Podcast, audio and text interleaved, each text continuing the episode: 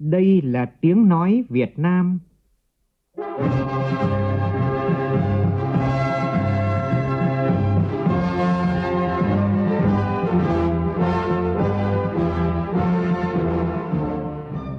là tiếng nói Việt Nam phát thanh từ Hà Nội, thủ đô nước Cộng hòa xã hội chủ nghĩa Việt Nam.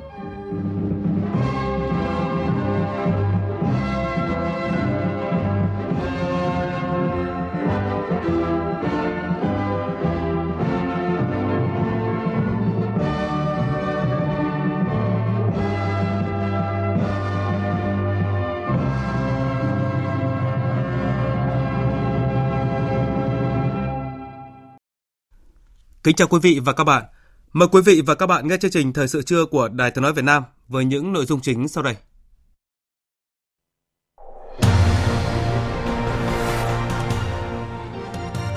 Thảo luận dự án luật sửa đổi bổ sung một số điều của luật xây dựng, các đại biểu đề nghị quy định rõ trách nhiệm của cơ quan quản lý trật tự xây dựng, ngăn chặn tình trạng vi phạm tràn lan trong lĩnh vực xây dựng như hiện nay. Khai mạc diễn đàn tri thức trẻ Việt Nam toàn cầu lần thứ 2, quy tụ hàng trăm tri thức trẻ ở trong nước và nước ngoài, đóng góp các sáng kiến phát triển đất nước. Sáng nay, 16 trong tổng số 39 thi thể nạn nhân thiệt mạng tại Anh đã được đưa về nước bàn giao cho các gia đình. Trong phần tin quốc tế, Mỹ, Canada và Mexico họp tiến tới thỏa thuận kinh tế được coi là hiệp định thương mại tự do Bắc Mỹ phiên bản 2. Trung Quốc cảnh báo sẽ trả đũa nếu Mỹ tiếp tục can dự vào vấn đề Hồng Kông sau khi Mỹ thông qua dự luật dân chủ và nhân quyền.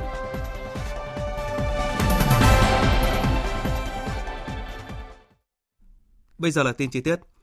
Thảo luận tại hội trường về dự án luật sửa đổi bổ sung một số điều của luật xây dựng, sáng nay, các đại biểu tập trung đóng góp ý kiến về quy định cụ thể trường hợp dự án công trình được miễn giấy phép xây dựng nhằm tránh bị lạm dụng, buông lỏng quản lý. Tổng hợp của nhóm phóng viên Minh Long và Nguyễn Nhung. Quy trình cấp giấy phép xây dựng còn nhiều thủ tục hành chính, thời gian cấp giấy phép còn dài, còn tình trạng vi phạm trật tự xây dựng không phép, không đúng giấy phép là những nội dung được các đại biểu tập trung thảo luận. Các đại biểu cho rằng cần quy định rõ trách nhiệm của cơ quan quản lý trật tự xây dựng, dẫn chứng những sai phạm ở các công trình như 8B Lê Trực,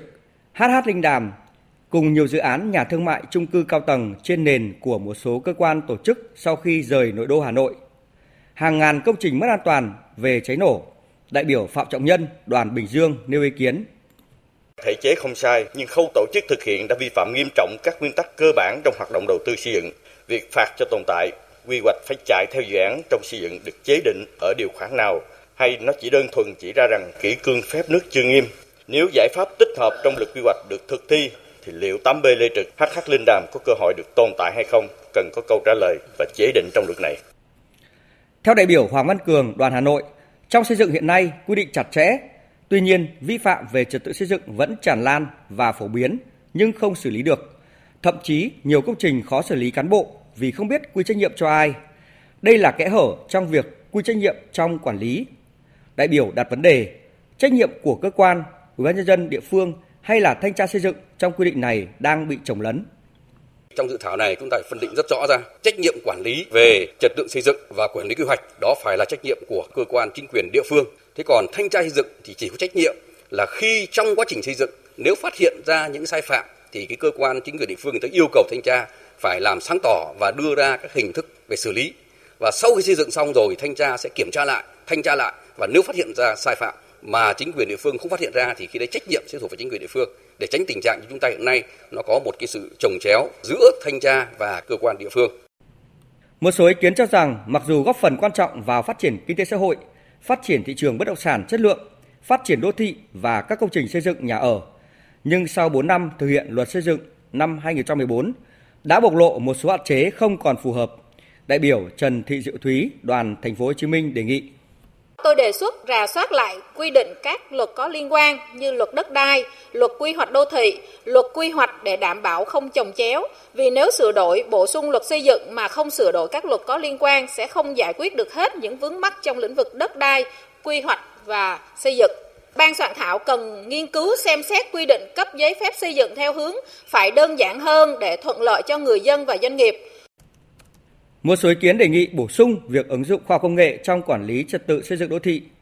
Theo đó, cần có quy định ưu tiên nguồn lực ứng dụng khoa học công nghệ trong quản lý trật tự xây dựng đô thị. Khi có quy định này, các cơ quan chức năng sẽ có trách nhiệm đầu tư các thiết bị để thu thập hình ảnh các công trình đang xây dựng có phép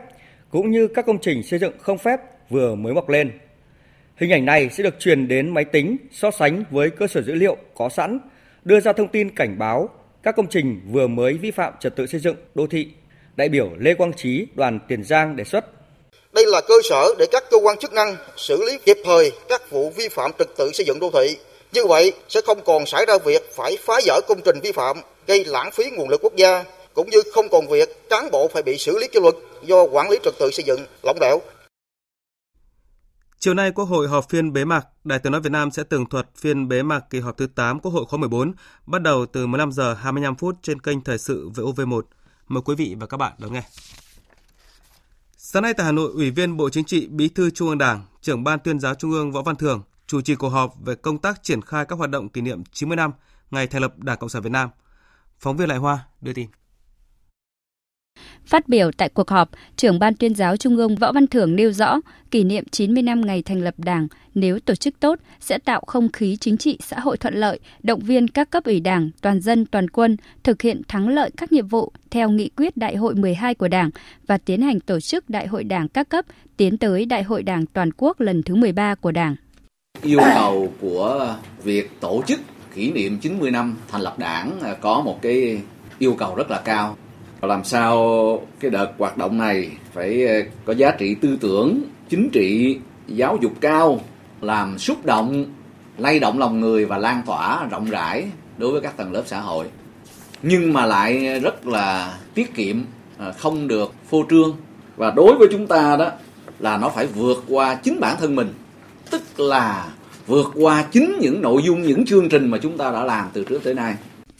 Nhân dịp này, đồng chí Võ Văn Thưởng cũng đề nghị theo dõi chặt chẽ hoạt động của các cơ quan báo chí xuất bản, kiên quyết xử lý nghiêm các vi phạm trong hoạt động báo chí xuất bản, nhất là việc chấp hành chỉ đạo, hướng dẫn, thông tin tuyên truyền của cấp ủy và các cơ quan chức năng, lưu ý đẩy mạnh tuyên truyền của các cơ quan báo chí địa phương. Cũng sáng nay, Ban chỉ đạo công tác thông tin đối ngoại Ban Tuyên giáo Trung ương tổ chức họp báo phát động giải thưởng toàn quốc về thông tin đối ngoại năm 2019. Năm 2019, Việt Nam giành được nhiều thành tựu quan trọng, toàn diện về phát triển kinh tế xã hội, đảm bảo quốc phòng an ninh, tăng cường đối ngoại và hội nhập toàn diện trong quan hệ hợp tác với các nước láng giềng, khu vực, các nước lớn, các đối tác quan trọng và bạn bè truyền thống tiếp tục được nâng cấp, đi vào chiều sâu, hiệu quả và thiết thực. Việt Nam cũng đã có những đóng góp tích cực, được quốc tế thừa nhận trong các cơ chế, hoạt động đối ngoại đa phương như tham gia các hoạt động gìn giữ hòa bình của Liên Hợp Quốc, triển khai bệnh viện dã chiến cấp 2 đến phái bộ gìn giữ hòa bình Liên Hợp Quốc tại Nam Sudan, đăng cai tổ chức thành công hội nghị thượng đỉnh Hoa Kỳ-Triều Tiên lần thứ 2 và trúng cử Ủy viên không thường trực Hội đồng Bảo an Liên Hợp Quốc nhiệm kỳ 2020-2021 là Chủ tịch ASEAN luân phiên 2020. Những thành công đó góp phần khẳng định đường lối đối ngoại rộng mở, khẳng định Việt Nam là bạn, là đối tác tin cậy trong cộng đồng quốc tế, góp phần củng cố uy tín vị thế của Việt Nam trên trường quốc tế. Đồng thời, đây là nguồn thông tin, tư liệu phong phú, là nguồn cảm hứng để các tác giả sáng tác nhiều tác phẩm có giá trị, phục vụ hiệu quả công tác thông tin đối ngoại. Các tác phẩm dự thi phát hành trong nước và ở nước ngoài trong thời gian từ ngày 1 tháng 1 năm 2019 đến hết ngày 31 tháng 12 năm 2019. Dự kiến giải thưởng được công bố và trao vào tháng 6 năm tới. Tại Hà Nội, Trung ương Đoàn Thanh niên Cộng sản Hồ Chí Minh tổ chức Diễn đàn Trí thức trẻ Việt Nam toàn cầu lần thứ 2 năm nay với chủ đề Trí thức trẻ Việt Nam vì mục tiêu phát triển bền vững đất nước. Tới dự có Ủy viên Bộ Chính trị, Bí thư Trung ương Đảng, Trưởng ban Dân vận Trung ương Trương Thị Mai và hơn 230 đại biểu là trí thức trẻ đang học tập và làm việc ở nước ngoài và trong nước. Phản ánh của phóng viên Phương Thoa. Diễn đàn được tổ chức nhằm củng cố mạng lưới trí thức trẻ Việt Nam toàn cầu để các trí thức trẻ đang học tập, sinh sống và làm việc ở trong và ngoài nước thảo luận về tầm nhìn, sứ mệnh, vai trò và khả năng đóng góp của đội ngũ trí thức trẻ người Việt trong công cuộc kiến thiết và phát triển đất nước, thúc đẩy quá trình hội nhập kinh tế sâu rộng của Việt Nam với khu vực và thế giới. Đây cũng là dịp để các trí thức trẻ đề xuất các cơ chế phát huy người tài một cách thiết thực, hiệu quả nhằm khuyến khích trí thức trẻ người Việt chủ động, nỗ lực, cống hiến, đóng góp cho sự nghiệp đổi mới sáng tạo của đất nước, đề xuất các sáng kiến, giải pháp, đóng góp cho Đảng, Nhà nước, trong quá trình thực hiện các mục tiêu phát triển bền vững đất nước, tạo kênh tham vấn để chính phủ và các cơ quan chức năng đặt hàng trí thức trẻ về các vấn đề cần thiết cho sự phát triển đất nước. Anh Đỗ Lê Tân, nghiên cứu sinh về môi trường tại trường đại học Eötvös Lorand, Hungary chia sẻ, mong muốn của anh khi tham gia diễn đàn là xây dựng mạng lưới định hướng các bạn trẻ có cùng hướng sở thích, liên kết với nhau thực hiện các dự án trong tương lai, đặc biệt là vấn đề bảo vệ môi trường và ứng phó với biến đổi khí hậu. Hà Nội chúng ta thấy chúng ta đang trong thời kỳ phát triển kinh tế bùng nổ, thì những cái ảnh hưởng đấy là những cái mà chúng ta đang trực tiếp phải hứng chịu. Ví dụ như là những hoạt động công nghiệp mà bây giờ chúng ta có thể thấy xung quanh khu vực Bắc Ninh, xung quanh khu vực Hà Nội, chúng ta có thể rõ ràng nhìn thấy thông qua báo đài và những thông tin địa lý. Những cái hoạt động như về môi trường, đặc biệt Việt Nam mình là một đất nước có khí hậu nóng ẩm, nên là nó rất là đặc thù cho vấn đề về môi trường. Thế làm thế nào để chúng ta có thể xử lý những vấn đề đấy? Như công việc của tôi đây là đang cố gắng để xử lý vấn đề cho thế hệ tương lai của chúng ta, thế hệ con em của chúng ta. Trưởng ban Dân vận Trung ương Trương Thị Mai đánh giá cao Trung ương Đoàn đã nỗ lực tổ chức diễn đàn nhằm kết nối trí thức trẻ trong và ngoài nước và khẳng định bên cạnh mạng lưới trí thức trẻ toàn cầu, hiện nay để thu hút đóng góp của trí thức trong và ngoài nước còn có mạng lưới đổi mới sáng tạo khoảng 100 nhà khoa học người Việt Nam ở nước ngoài, hàng đầu trong các lĩnh vực và một số diễn đàn khác. Tôi rất tự hào, ngày càng có nhiều bạn trẻ Việt Nam trong và ngoài nước học hành giỏi giang, thành đạt, có nhiều tâm huyết hoài bão, muốn cống hiến cho quê hương, đất nước. Thanh niên luôn là rường cột của nước nhà. Lớp thanh niên ngày nay đang đứng trước nhiều cơ hội, nhiều thách thức để khẳng định và đóng góp. Tôi mong rằng dù ở đâu, vị trí nào, các bạn cũng luôn có Việt Nam trong trái tim của mình. Biết bao thế hệ đã hy sinh để đất nước có được ngày hôm nay. Thế hệ trẻ Việt Nam sẽ sống xứng đáng với lịch sử hào hùng của dân tộc. Diễn đàn trí thức trẻ Việt Nam toàn cầu lần thứ 2 diễn ra từ hôm nay đến hết ngày mai 28 tháng 11. Việt Nam đang sở hữu lực lượng lao động năng động. Các chuyên gia của Văn phòng Tổ chức Lao động Quốc tế ILO tại Việt Nam nhận định như vậy tại Diễn đàn Lao động Việt Nam năm nay diễn ra sáng nay tại Hà Nội. Diễn đàn có chủ đề Tương lai việc làm, lựa chọn của Việt Nam. Phóng viên Hà Nam phản ánh. Phát biểu tại diễn đàn, ông Lê Văn Thanh, Thứ trưởng Bộ Lao động Thương binh và Xã hội cho biết, Bộ luật lao động sửa đổi vừa được thông qua là dấu mốc quan trọng trên con đường hoàn thiện hệ thống pháp luật lao động của Việt Nam theo hướng hiện đại phù hợp với nền kinh tế thị trường, định hướng xã hội chủ nghĩa và hội nhập kinh tế quốc tế. Bộ luật lao động mới tích hợp khá đầy đủ những nguyên tắc của các công ước cơ bản của ILO, kể cả 2 công ước cơ bản còn lại về tự do hiệp hội và lao động cưỡng bức mà Việt Nam dự kiến sẽ phê chuẩn trong thời gian tới. Tuy nhiên, những yếu tố tác động tới tương lai của việc làm cũng như về già hóa dân số, biến đổi khí hậu, sự phát triển của công nghệ mới và chuyển đổi số đang đặt ra những thách thức cho Việt Nam. Đặc biệt trong bối cảnh của cuộc cách mạng công nghiệp lần thứ 4, toàn cầu hóa, biến đổi khí hậu và các thay đổi về nhân khẩu học đang tác động lớn tới sự hình thành chính sách kinh tế xã hội quốc gia nói chung và chính sách lao động việc làm tại Việt Nam nói riêng. Ông Chang-Hee Lee, Giám đốc Văn phòng Tổ chức Lao động Quốc tế ILO tại Việt Nam cho biết. Việt Nam đã và đang là một câu chuyện thành công với tốc độ tăng trưởng cao bền vững trong những năm qua, dù bối cảnh quốc tế có nhiều biến động. Đây là kết quả của sự lựa chọn chiến lược của Việt Nam, quyết định phát triển kinh tế thông qua hội nhập toàn cầu sâu rộng hơn, kết hợp với những cải cách trong nước. Tuy nhiên, để hiện thực hóa quyết tâm trở thành một quốc gia có thu nhập trung bình cao vào năm 2030, Việt Nam cần những cải thiện về mặt xã hội, song hành với phát triển kinh tế. May mắn là Việt Nam đang tiến những bước tiến đúng đắn và quan trọng thông qua việc cải thiện kỹ năng cho lực lượng lao động, mở rộng độ bao phủ của an sinh xã hội và hiện đại hóa các thiết chế quan hệ lao động. Báo cáo của Tổ chức Lao động Quốc tế được công bố tại Diễn đàn Lao động Việt Nam năm 2019 cho rằng Việt Nam đang sở hữu dân số đặc biệt năng động với tỷ lệ tham gia thị trường lao động ở mức hơn 70% đối với phụ nữ so với mức trung bình 48% trên thế giới và 81% với nam giới. Việc làm trong ngành sản xuất đã và đang tăng với tốc độ rất cao tại Việt Nam, kể từ năm 2014 luôn ở mức cao hơn mức chung của khu vực Đông Nam Á và Thái Bình Dương. Việc làm dễ bị tổn thương ở Việt Nam đang giảm dần nhờ vào xu hướng công nghiệp hóa và tăng số lượng việc làm trong ngành sản xuất.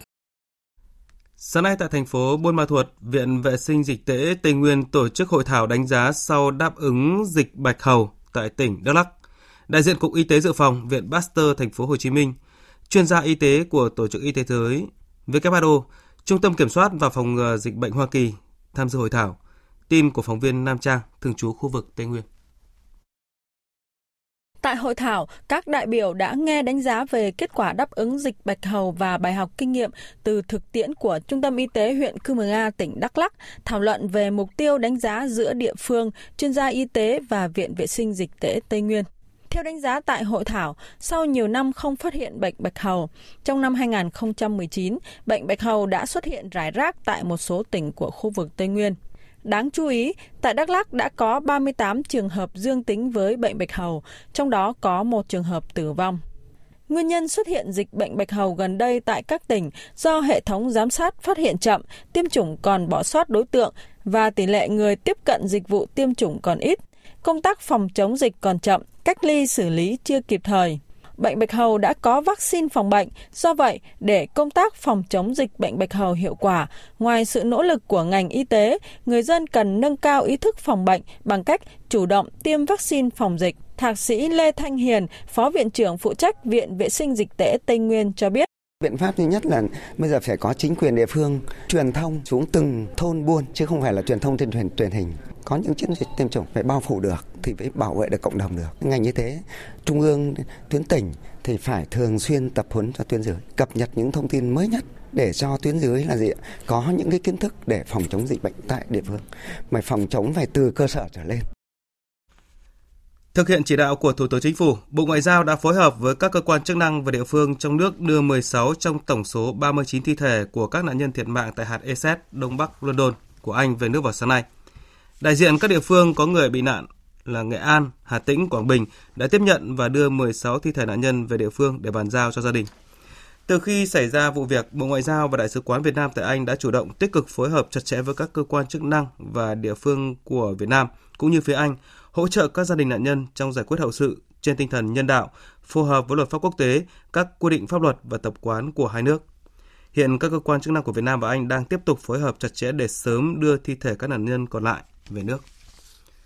Sáng nay, Tòa án Nhân dân tỉnh Bà Rịa Vũng Tàu xét xử sơ thẩm bị cáo Nguyễn Huỳnh Tú Trinh, quê ở Tiền Giang, cùng 3 đồng phạm đều là nhân viên công ty địa ốc Alibaba về các tội cố ý làm hư hỏng tài sản và gây rối trật tự công cộng,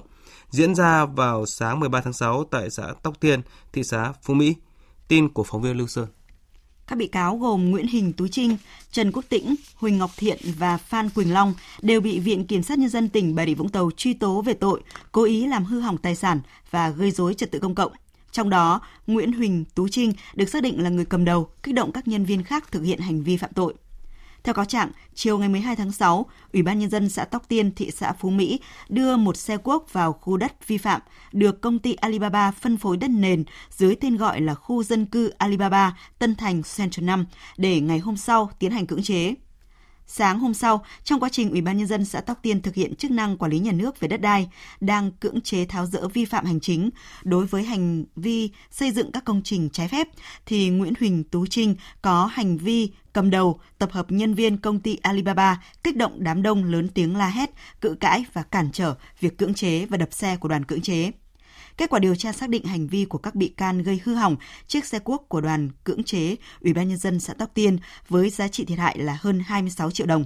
Dự kiến trong chiều nay, tòa sẽ tuyên án các bị cáo về hành vi cố ý làm hư hỏng tài sản và cố ý gây rối trật tự công cộng. Tiếp theo là thông tin thời tiết với phần cập nhật của biên tập viên Ngọc Trinh. Trung tâm Dự báo Khí tượng Thủy văn Quốc gia cho biết, hiện nay ở phía Bắc đang có một bộ phận không khí lạnh tăng cường xuống phía Nam. Dự báo đêm nay, bộ phận không khí lạnh này sẽ ảnh hưởng đến khu vực phía Đông Bắc Bộ, sau đó sẽ ảnh hưởng đến Bắc Trung Bộ, một số nơi ở phía Tây Bắc Bộ và Trung Trung Bộ. Từ đêm nay, gió Đông Bắc trong đất liền mạnh cấp 2, cấp 3, vùng ven biển cấp 3, cấp 4. Ở Vịnh Bắc Bộ, gió Đông Bắc mạnh dần lên cấp 6, giật cấp 7, biển động. Ở khu vực Bắc Biển Đông, bao gồm cả vùng biển quần đảo Hoàng Sa, có gió Đông Bắc mạnh cấp 6, có lúc cấp 7, giật cấp 8, biển động. Do ảnh hưởng của áp cao lục địa tăng cường kết hợp với hoạt động của đới gió đông trên cao, nên trong ngày và đêm hôm nay, ở các tỉnh từ Nghệ An đến Phú Yên tiếp tục có mưa, có nơi mưa vừa, mưa to. Riêng các tỉnh từ Thừa Thiên Huế đến Bình Định có mưa vừa, mưa to, lượng mưa phổ biến trong khoảng từ 40 đến 70mm trong 24 giờ, có nơi trên 90mm trong 24 giờ. Cảnh báo, đợt mưa này ở các tỉnh Trung Bộ có khả năng kéo dài đến hết ngày 29 tháng 11, cấp độ rủi ro thiên tai cấp 1. Chuyển sang phần tin quốc tế, Diễn đàn An ninh Trung Đông khai mạc hôm nay tại Bắc Kinh, Trung Quốc nhằm thảo luận các vấn đề nổi cộm hiện nay của Trung Đông. Tin của phóng viên Đinh Tuấn thường trú tại Bắc Kinh. Diễn đàn An ninh Trung Đông lần này có chủ đề An ninh Trung Đông trong tình hình mới, thách thức và giải pháp. Các học giả tham dự diễn đàn sẽ tập trung thảo luận 4 vấn đề chính bao gồm tầm quan trọng của công bằng chính nghĩa đối với an ninh lâu dài của Trung Đông, chủ nghĩa đa phương và cách thức giải quyết các vấn đề điểm nóng, phát triển thúc đẩy an ninh và vai trò của đối thoại văn minh đối với đấu tranh chống khủng bố và chủ nghĩa cực đoan. Đánh giá về diễn đàn An ninh Trung Đông lần này, Bộ Ngoại giao Trung Quốc cho rằng tình hình Trung Đông hiện nay vô cùng bất ổn, các điểm nóng diễn biến nhanh, phức tạp, đặc biệt là tình hình bất ổn tại nhiều quốc gia vùng vịnh thời gian gần đây là điều kiện thuận lợi cho các thế lực khủng bố trỗi dậy. Do đó, Trung Quốc hy vọng diễn đàn sẽ là cơ hội để các chuyên gia, học giả thảo luận các vấn đề nổi cộm và tìm ra giải pháp cho tình hình Trung Đông hiện nay. Ông Cảnh Sảng nói, Trung Quốc hy vọng diễn đàn lần này sẽ là cơ hội để các bên đưa ra tư duy mới cũng như con đường mới trong việc xử lý các vấn đề an ninh của Trung Đông. Diễn đàn An ninh Trung Đông lần này với sự tham dự của gần 200 học giả đến từ hơn 30 quốc gia và tổ chức quốc tế. Văn phòng người phát ngôn Bộ Ngoại giao Trung Quốc tiếp tục đưa ra phản đối trước việc Ủy ban về Trung Quốc của Quốc hội Mỹ kêu gọi Tổng thống Mỹ nhanh chóng thông qua dự luật dân chủ và nhân quyền Hồng Kông. Tin của phóng viên Đài Tiếng nói Việt Nam thường trú tại Bắc Kinh, Trung Quốc. Trung Quốc đốc thúc Mỹ đánh giá đúng tình hình, có các biện pháp để dự luật này không trở thành luật, dừng can thiệp vào vấn đề Hồng Kông cũng như các phát ngôn về tình hình nội bộ của Trung Quốc. Nếu Mỹ vẫn tiếp tục cố tình, Trung Quốc sẽ có các biện pháp trả đũa thích đáng. Ông Dương Khiết Trì, chủ nhiệm Văn phòng Ủy ban Công tác Ngoại sự Trung ương Đảng Cộng sản Trung Quốc cũng cho biết, việc Quốc hội Mỹ bất chấp các giao thiệp và phản đối của Trung Quốc thông qua dự luật dân chủ và nhân quyền Hồng Kông 2019 là hành vi can thiệp thô bạo vào công việc nội bộ của Trung Quốc, vi phạm nghiêm trọng chuẩn tắc cơ bản của quan hệ quốc tế và luật pháp quốc tế. Ông Dương Khiết Trì khẳng định, mọi âm mưu của Mỹ nhằm thông qua vấn đề Hồng Kông, can thiệp vào công việc nội bộ của Trung Quốc, ngăn cản Trung Quốc phát triển sẽ không thể thực hiện được. Hôm nay, Mỹ, Canada và Mexico gặp nhau tại Washington, Mỹ để thảo luận về một thỏa thuận thương mại giữa ba nước, một thỏa thuận được coi là Hiệp định Thương mại Tự do Bắc Mỹ NAFTA phiên bản 2.0. Theo giới chuyên gia, thỏa thuận thương mại Mỹ, Canada, Mexico được kỳ vọng sẽ tạo thêm việc làm tốt cho tầng lớp trung lưu và đem lại nhiều cơ hội mới cho người dân ba nước. Tuy nhiên, một số ý kiến khác cũng cho rằng nếu thỏa thuận được thông qua, Mỹ sẽ là nước được hưởng lợi nhiều nhất từ hiệp định ba bên này. Trong khi đó, Canada và Mexico sẽ chịu thiệt hại trên nhiều khía cạnh từ xuất khẩu cho đến đầu tư và phúc lợi kinh tế. Tại châu Âu, Pháp và Đức, hai cường quốc hàng đầu của Liên minh châu Âu tạm gạt bỏ bất đồng để cùng đưa ra lời kêu gọi tổ chức hội nghị bàn về vai trò tương lai của khu vực trong những thập niên tới. Phóng viên Quang Dũng thường trú tại Pháp đưa tin. Một văn bản dài 2 trang được các quan chức ngoại giao Pháp và Đức công bố tại Bruxelles, trong đó kêu gọi tất cả các nước thành viên Liên minh châu Âu tạm thời gạt bỏ bất đồng để tổ chức một hội nghị bàn về tương lai của châu Âu, cụ thể là về quan hệ của Liên minh châu Âu với các khu vực lân cận, về vấn đề số hóa nền kinh tế, về biến đổi khí hậu, di cư cũng như đấu tranh chống bất công xã hội và duy trì nhà nước pháp quyền. Về thực chất, đề xuất của Pháp và Đức là muốn thực hiện các cuộc tham vấn toàn diện từ dưới lên trên trong toàn bộ các nước thành viên của Liên minh châu Âu. Và cuộc tham vấn này sẽ kéo dài trong 2 năm, từ 2020 cho đến 2022. Các kết luận sẽ được tổng hợp trong một báo cáo cuối cùng nhằm trình lên các tổ chức lãnh đạo của Liên minh châu Âu để thực hiện các cải tổ triệt để. Đây được xem là nỗ lực của Pháp và Đức trong việc hàn gắn quan hệ sau những bất đồng gần đây liên quan đến việc Pháp ngăn chặn việc mở rộng Liên minh châu Âu sang các nước Tây Ban Căng, cũng như phát biểu của Tổng thống Pháp Emmanuel Macron rằng khối quân sự NATO đang bị tê liệt. Ngoài ra, sau sự kiện Brexit tại Anh cũng như các tranh cãi gay gắt quanh tiến trình bầu chọn chủ tịch mới của Ủy ban châu Âu hồi tháng 7 năm 2019, ngày càng có nhiều tiếng nói cho rằng các thiết chế hiện nay của Liên minh châu Âu quá phớt lờ và xa rời nguyện vọng của các công dân châu Âu. Vì thế, Liên minh châu Âu đang đứng trước thách thức lớn cần phải cải tổ về mặt tổ chức. Nhiều chính trị gia và học giả có uy tín tại châu Âu thời gian qua cũng cho rằng nếu châu Âu không sớm định vị lại chiến lược dài hạn của mình và xác định xem châu Âu có thể giữ vai trò gì trong tương lai, thì khối này có nguy cơ đánh mất ảnh hưởng trên bản đồ chính trị thế giới, đặc biệt trong bối cảnh sàn đấu quyền lực chính giờ đây đã chuyển sang khu vực Ấn Độ-Thái Bình Dương giữa Mỹ và Trung Quốc. Trận động đất kinh hoàng mạnh 6,4 độ Richter tại Albania hôm qua đã làm 22 người thiệt mạng, trong đó có 2 trẻ em và 600 người bị thương. Giới chức Albania lo ngại con số thương vong sẽ còn tiếp tục tăng khi còn rất nhiều người vẫn đang bị chôn vùi trong đống đổ nát. Cập nhật thông tin về con số thương vong của trận động đất, Bộ trưởng Quốc phòng Albania Ontas Hacka nói rằng phần lớn số người thiệt mạng được ghi nhận tại thành phố cảng Duret, nơi có nhiều tòa nhà bị hư hại và sập hoàn toàn. Đã có 45 người được cứu sống khỏi các đống đổ nát, trong khi 600 người bị thương đã được đưa tới các bệnh viện để được chăm sóc y tế. Bộ trưởng Sachka cũng cho biết hiện chưa rõ có bao nhiêu người đang ở trong nhà khi trận động đất 6,4 độ Richter xảy ra. Giới chức Albania đã bố trí các phòng tập thể thao, trường học hay lều bạt tại các sân vận động để làm nơi tạm trú cho những người bị mất nhà cửa do trận động đất, đồng thời kêu gọi họ không nên quay trở về nhà để tránh thêm thương vong. Giới chức Albania thông báo trong hơn 10 giờ đồng hồ sau khi trận động đất xảy ra đã có tổng cộng 250 dư chấn được ghi nhận và con số này vẫn chưa có dấu hiệu dừng lại. Đây là trận động đất mạnh nhất xảy ra tại Albania kể từ năm 1979. Dư chấn của trận động đất cũng đã được ghi nhận tại nhiều nước trong khu vực Ban Căng và một phần lãnh thổ của Italia. Riêng tại nước láng giềng Bosnia, một trận động đất 5,4 độ Richter cũng đã xảy ra vào sáng cùng ngày. Hiện vẫn chưa có báo cáo nào về con số thương vong hay thiệt hại tài sản tại đây.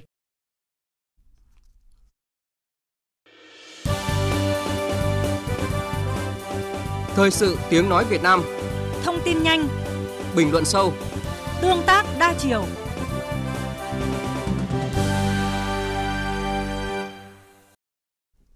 Thưa quý vị, thưa các bạn, sau hơn 3 tháng xảy ra sự việc lãnh đạo người Đài Loan Trung Quốc của công ty trách nhiệm hữu hạn Kaiyang Việt Nam bỏ trụ sở không rõ lý do, đến thời điểm này, gần 2.500 công nhân công ty đã được chi trả các chế độ lương, bảo hiểm xã hội, công đoàn. Để có được kết quả này, chính quyền các cấp thành phố Hải Phòng đã vào cuộc quyết liệt.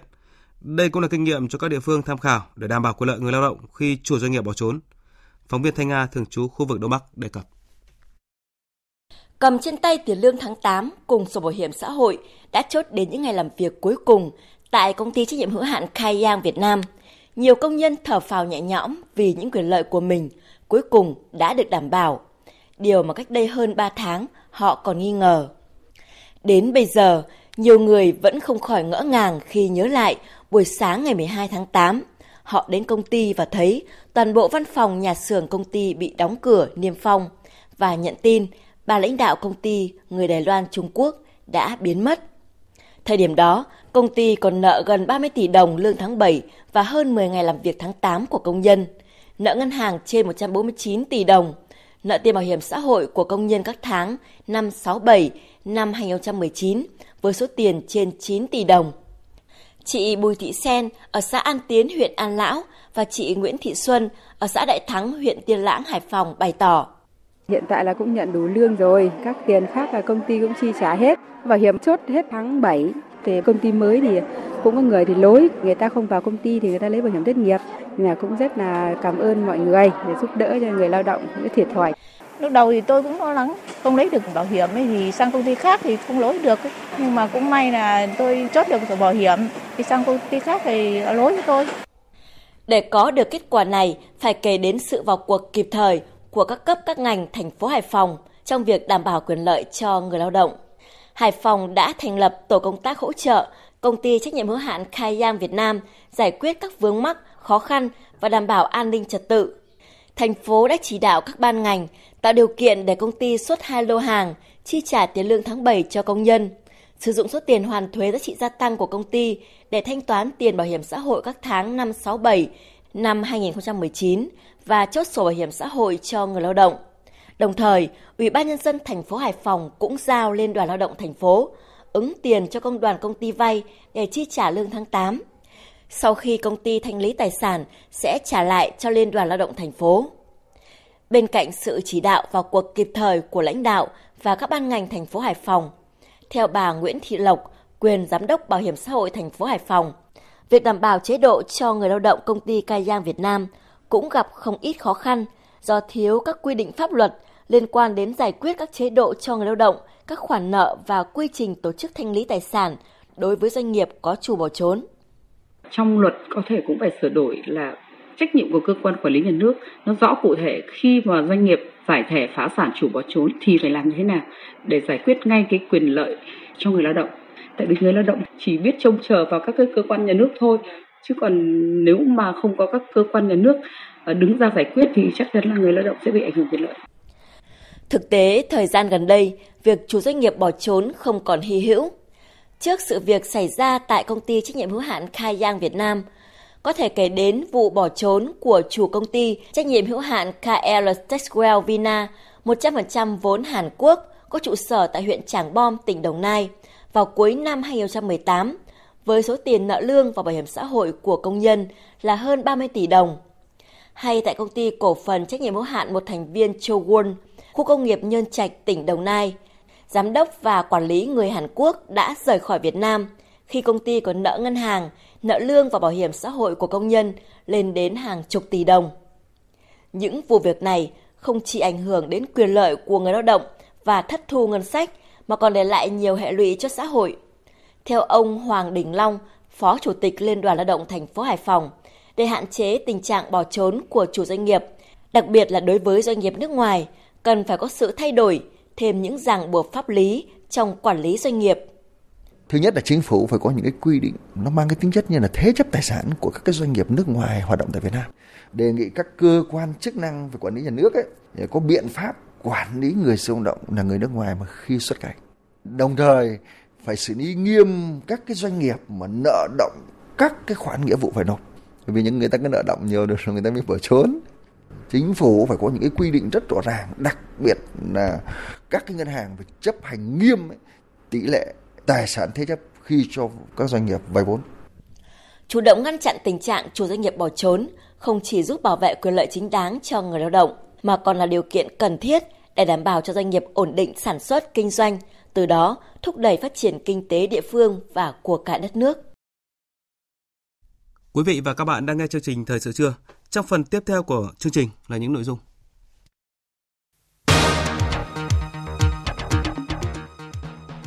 Công an tỉnh Đồng Nai có tân giám đốc sau hơn 2 tháng ông Huỳnh Tiến Mạnh bị kỷ luật cách chức giám đốc.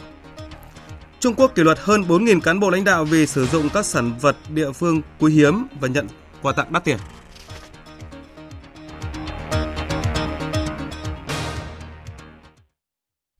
Sáng nay, lãnh đạo Bộ Công an chính thức công bố quyết định điều động và bổ nhiệm Đại tá Vũ Hồng Văn, Giám đốc Công an tỉnh Đắk Lắk, giữ chức Giám đốc Công an tỉnh Đồng Nai, đồng thời điều động Thượng tá Nguyễn Xuân Thao, trưởng phòng tham mưu Cục An ninh Đối ngoại, làm Phó Giám đốc Công an tỉnh Đồng Nai.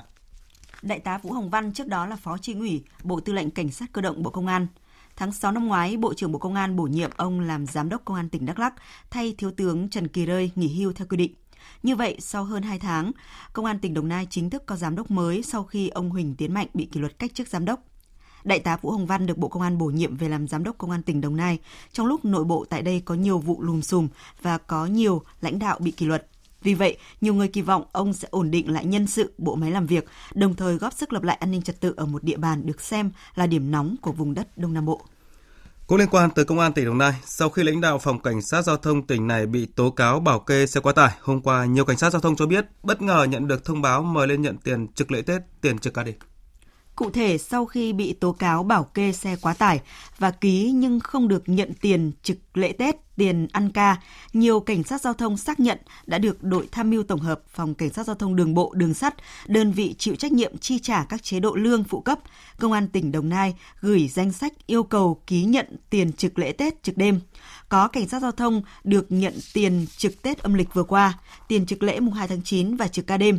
Có cảnh sát giao thông được yêu cầu ký nhận thêm các khoản cho con em mình nhân dịp Ngày Quốc tế Thiếu nhi mùng 1 tháng 6 với số tiền 150.000 đồng một người và phần quà bánh trung thu 150.000 đồng.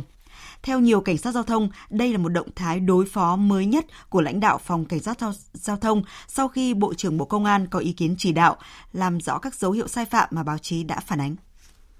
Tiếp theo là cụm kinh tế đáng chú ý. 31 tỷ 800 triệu đô la Mỹ là tổng vốn đầu tư nước ngoài vào Việt Nam trong 11 tháng qua. Theo số liệu thống kê vừa được Cục Đầu tư nước ngoài, Bộ Kế hoạch và Đầu tư công bố, Hồng Kông, Trung Quốc hiện dẫn đầu danh sách các nhà đầu tư với tổng vốn đầu tư gần 7 tỷ đô la Mỹ. Hàn Quốc đứng thứ hai với tổng vốn đầu tư gần 6 tỷ đô la Mỹ. Các vị trí tiếp theo thuộc về Singapore, Trung Quốc, Nhật Bản. Tổng công ty cổ phần bia rượu nước giải khát Sài Gòn Sabeco vừa chính thức công bố dự án đầu tư nâng công suất sản xuất tại các nhà máy bia Sài Gòn Củ Chi, bia Sài Gòn Quảng Ngãi và bia Sài Gòn Sóc Trăng. Dự án sẽ nâng cấp và mở rộng các cơ sở hạ tầng tại các nhà máy, đồng thời đầu tư mới máy móc thiết bị hiện đại, tích hợp hệ thống quản lý sản xuất tự động hóa cao nhằm hỗ trợ công tác quản lý sản xuất hiệu quả và giúp giảm tiêu hao năng lượng. Dự án đặc biệt chú trọng nâng cấp các công trình phụ trợ như hệ thống xử lý rác thải và nước thải để thích ứng công suất sản xuất và nhu cầu sử dụng, thực hiện theo tiêu chuẩn xanh và bảo vệ môi trường. Thưa quý vị và các bạn, mới đây, Cục Hải quan Thành phố Hồ Chí Minh đã phát hiện 2 trường hợp gian lận xuất xứ hàng hóa đối với hàng nhập khẩu.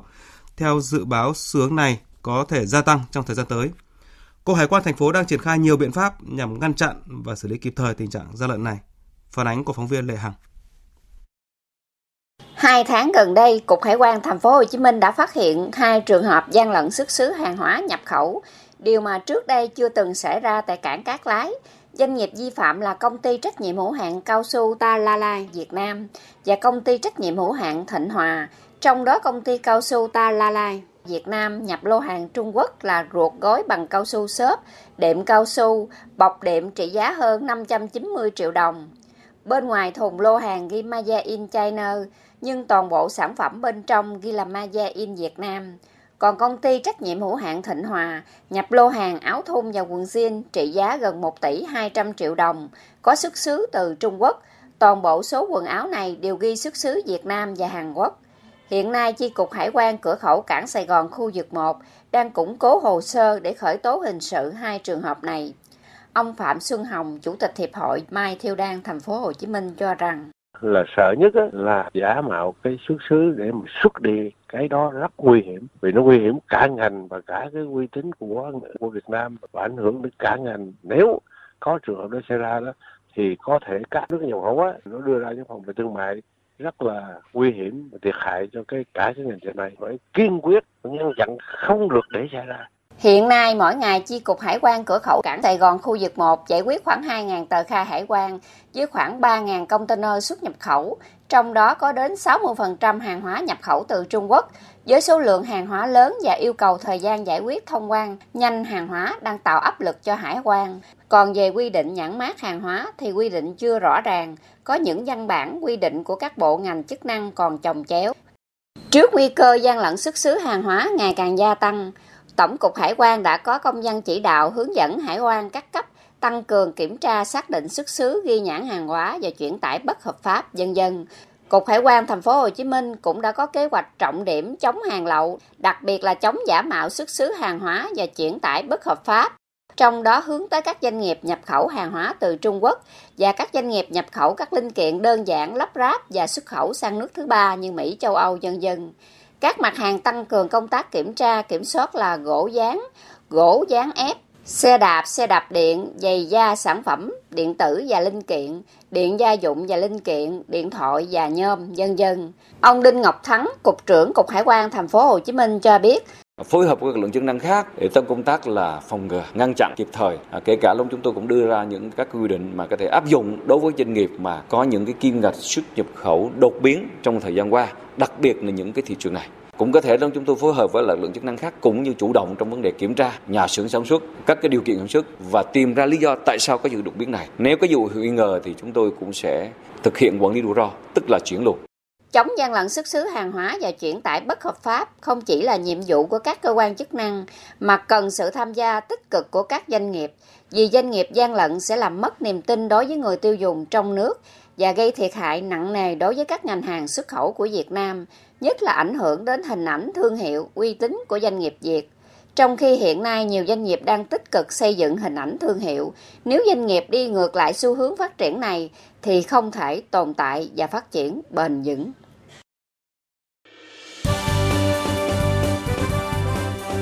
Thời sự tiếng nói Việt Nam. Thông tin nhanh, bình luận sâu, tương tác đa chiều.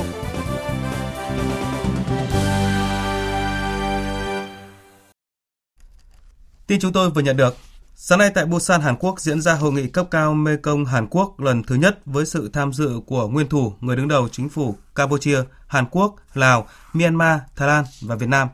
Đoàn Việt Nam do Thủ tướng Chính phủ Nguyễn Xuân Phúc dẫn đầu. Tham dự đoàn có lãnh đạo các bộ Ngoại giao, Quốc phòng, Công an, Giao thông vận tải, Kế hoạch và Đầu tư, Nông nghiệp và Phát triển nông thôn, Tài nguyên và Môi trường và Văn phòng Chính phủ. Tin của phóng viên Vũ Dũng.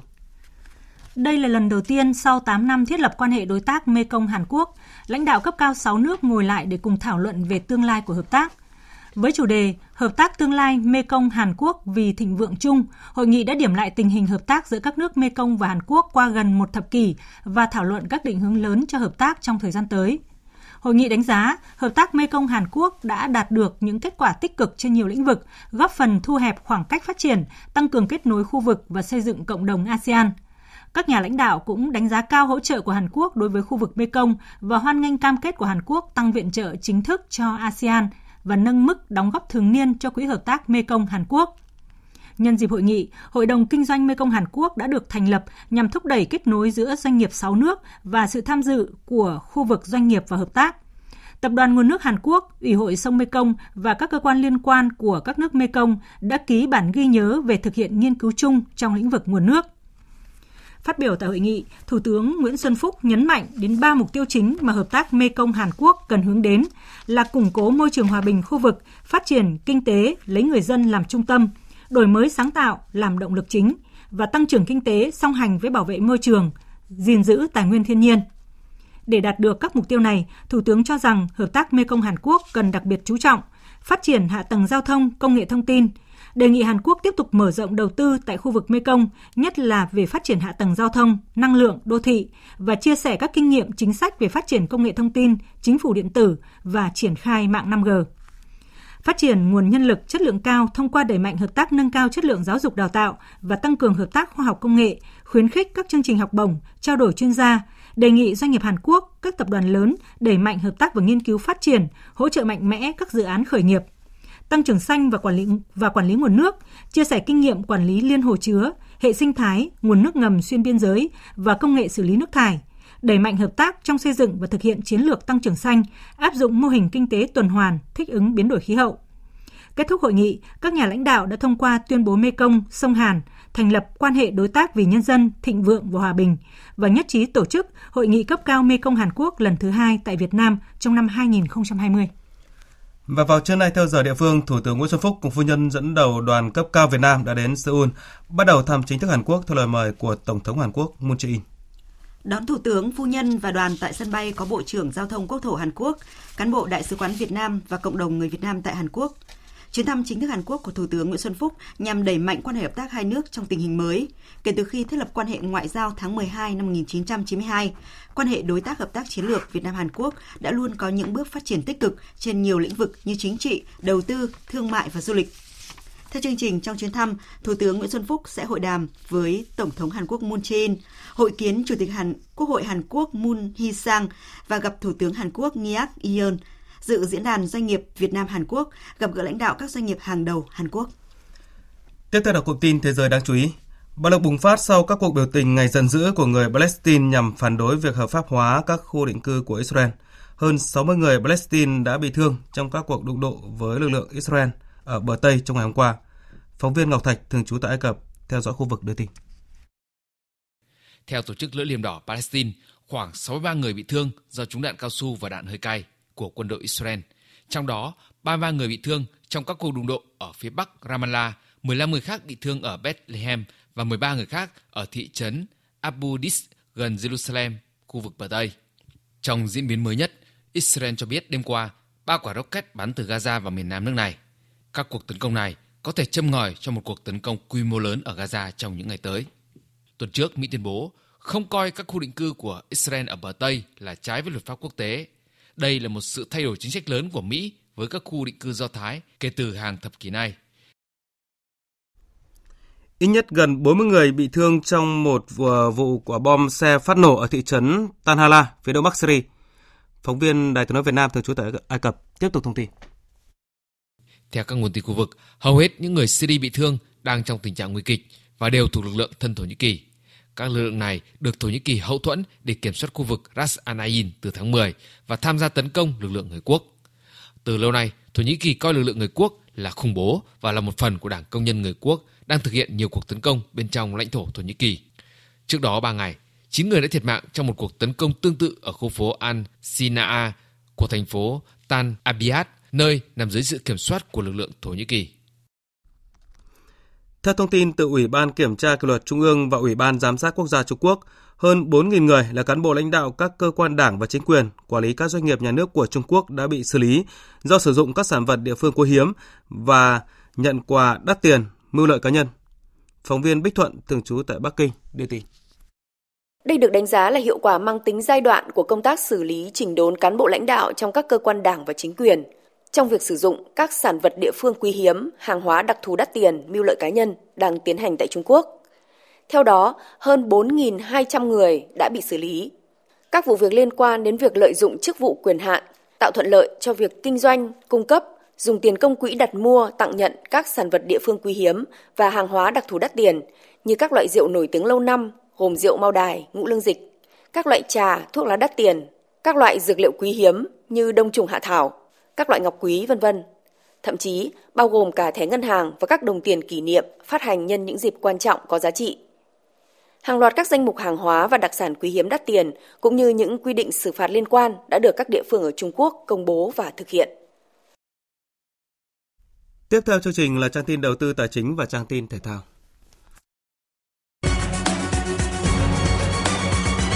Trang tin đầu tư tài chính.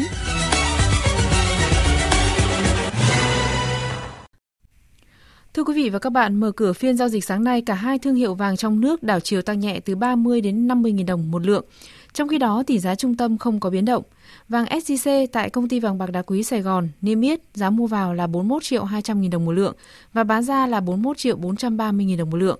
Còn Công ty Vàng bạc Đá quý Bảo Tín Minh Châu niêm yết giá thương hiệu vàng dòng Thăng Long ở mức mua vào là 41.180.000 đồng một lượng và bán ra là 41.630.000 đồng một lượng.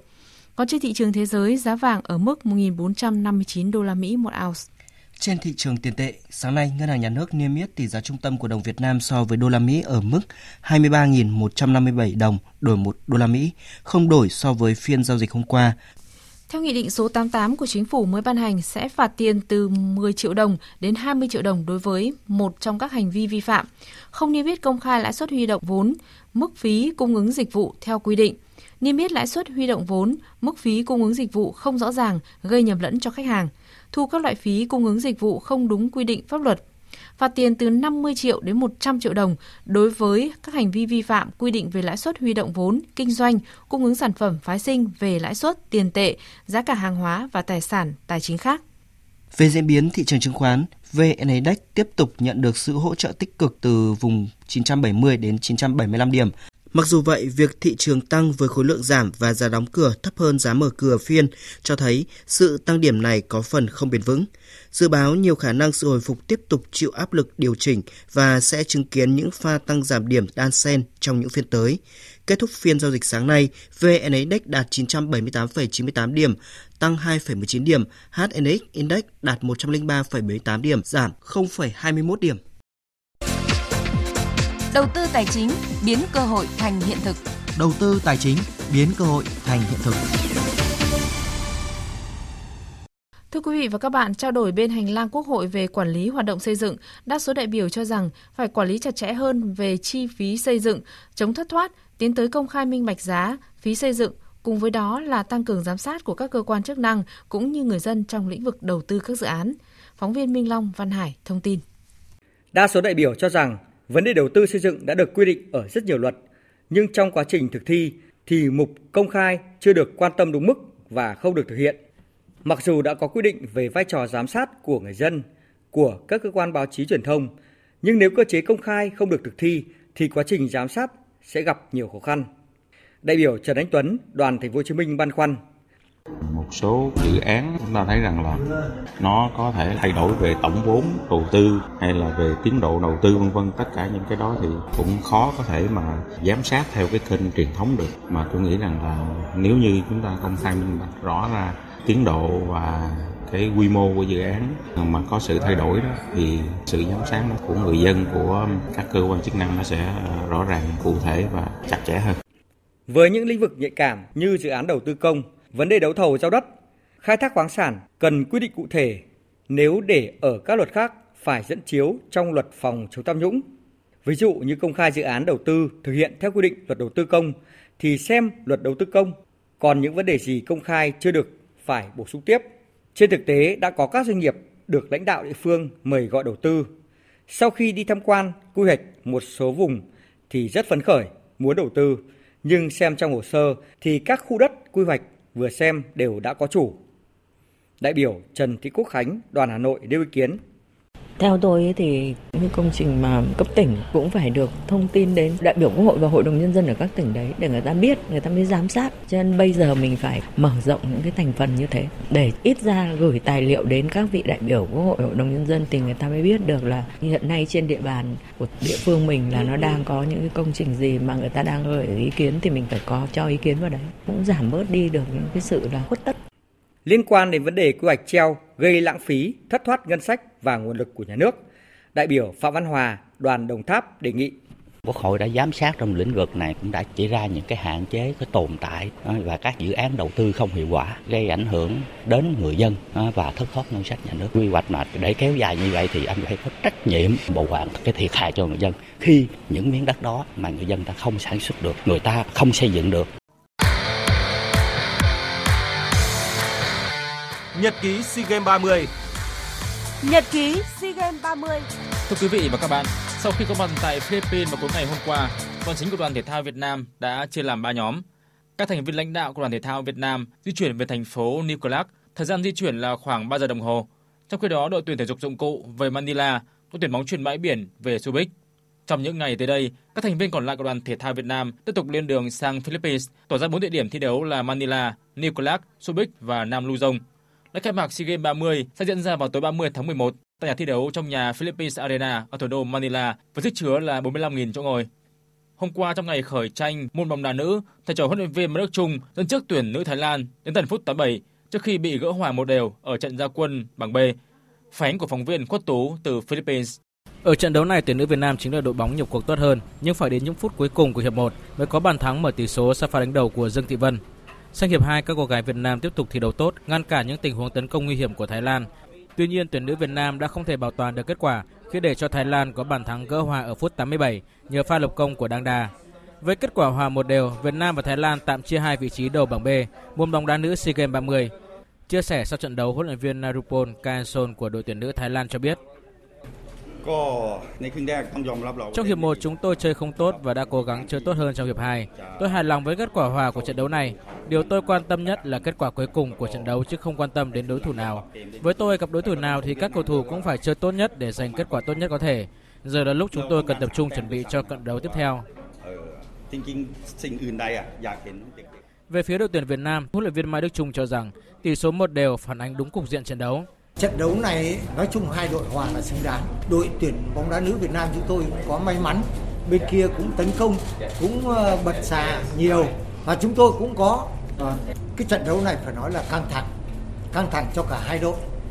trước khi đá và diễn biến trên sân và đúng là như vậy. Thế cho nên là cái tỷ số hòa thì tôi cũng rất là hài lòng thôi. Không chỉ tiếc còn ít phút là để đội bạn gỡ hòa.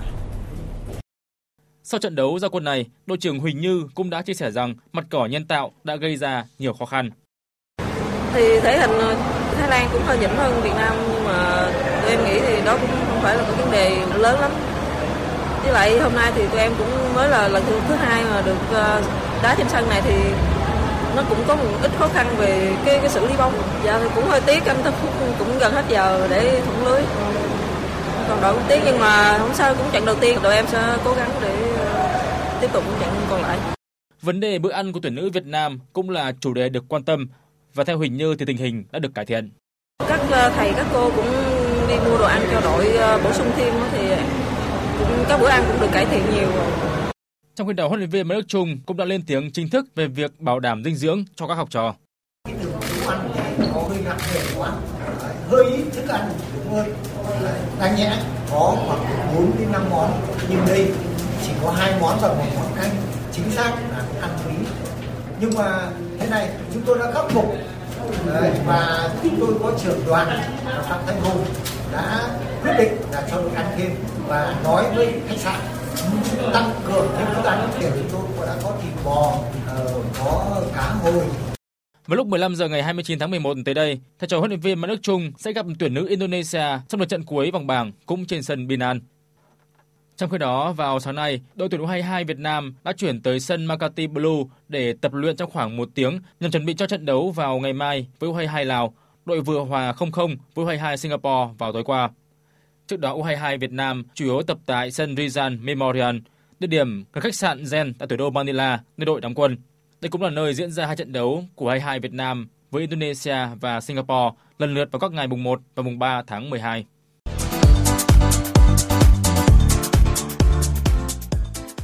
Chuyển sang diễn biến mới nhất của giải Futsal HD Bank Cúp Quốc gia 2019 đang diễn ra tại tỉnh Nghệ An.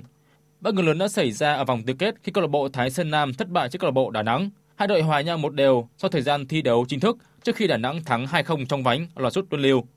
Đương kim vô địch Thái Sơn Nam, đương kim Á quân San Na Khánh Hòa đều đã bị loại. Ngay cả đội hạng tư mùa trước là Thái Sơn Bắc cũng không vượt qua được vòng tứ kết khi thất bại 3-4 trước Sahaco Nghệ An.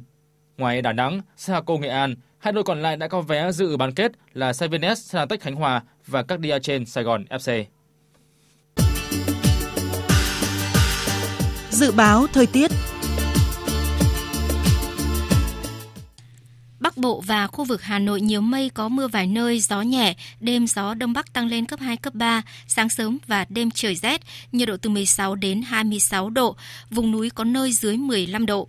Các tỉnh từ Thanh Hóa đến Thừa Thiên Huế nhiều mây, có mưa, có nơi mưa vừa, riêng Thừa Thiên Huế có mưa vừa, mưa to, gió Bắc đến Tây Bắc cấp 2, cấp 3, sáng và đêm trời lạnh, nhiệt độ từ 18 đến 28 độ, phía Bắc nhiệt độ cao nhất phổ biến trong khoảng 24 đến 26 độ, phía Nam 26 đến 28 độ.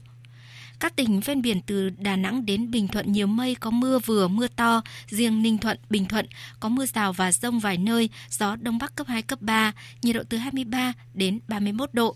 Tây Nguyên và Nam Bộ có mây, chiều nắng, chiều tối và đêm có mưa rào và dông vài nơi, gió Đông Bắc cấp 2, cấp 3, nhiệt độ từ 23 đến 34 độ, có nơi trên 34 độ. Tiếp theo là dự báo thời tiết biển. Vịnh Bắc Bộ có mưa vài nơi, tầm nhìn xa trên 10 km, gió Đông Bắc cấp 4, cấp 5, đêm tăng lên cấp 6, giật cấp 7, biển động. Vùng biển từ Quảng Trị đến Quảng Ngãi có mưa rào rải rác và có nơi có dông ở ven bờ. Trong cơn dông có khả năng xảy ra lốc xoáy và gió giật mạnh, tầm nhìn xa trên 10 km, giảm xuống từ 4 đến 10 km trong mưa, gió Đông Bắc cấp 5. Vùng biển từ Bình Định đến Ninh Thuận, vùng biển từ Bình Thuận đến Cà Mau, vùng biển từ Cà Mau đến Kiên Giang và khu vực Bắc Biển Đông có mưa rào và dông vài nơi, tầm nhìn xa trên 10 km, gió Đông Bắc đến Đông cấp 4.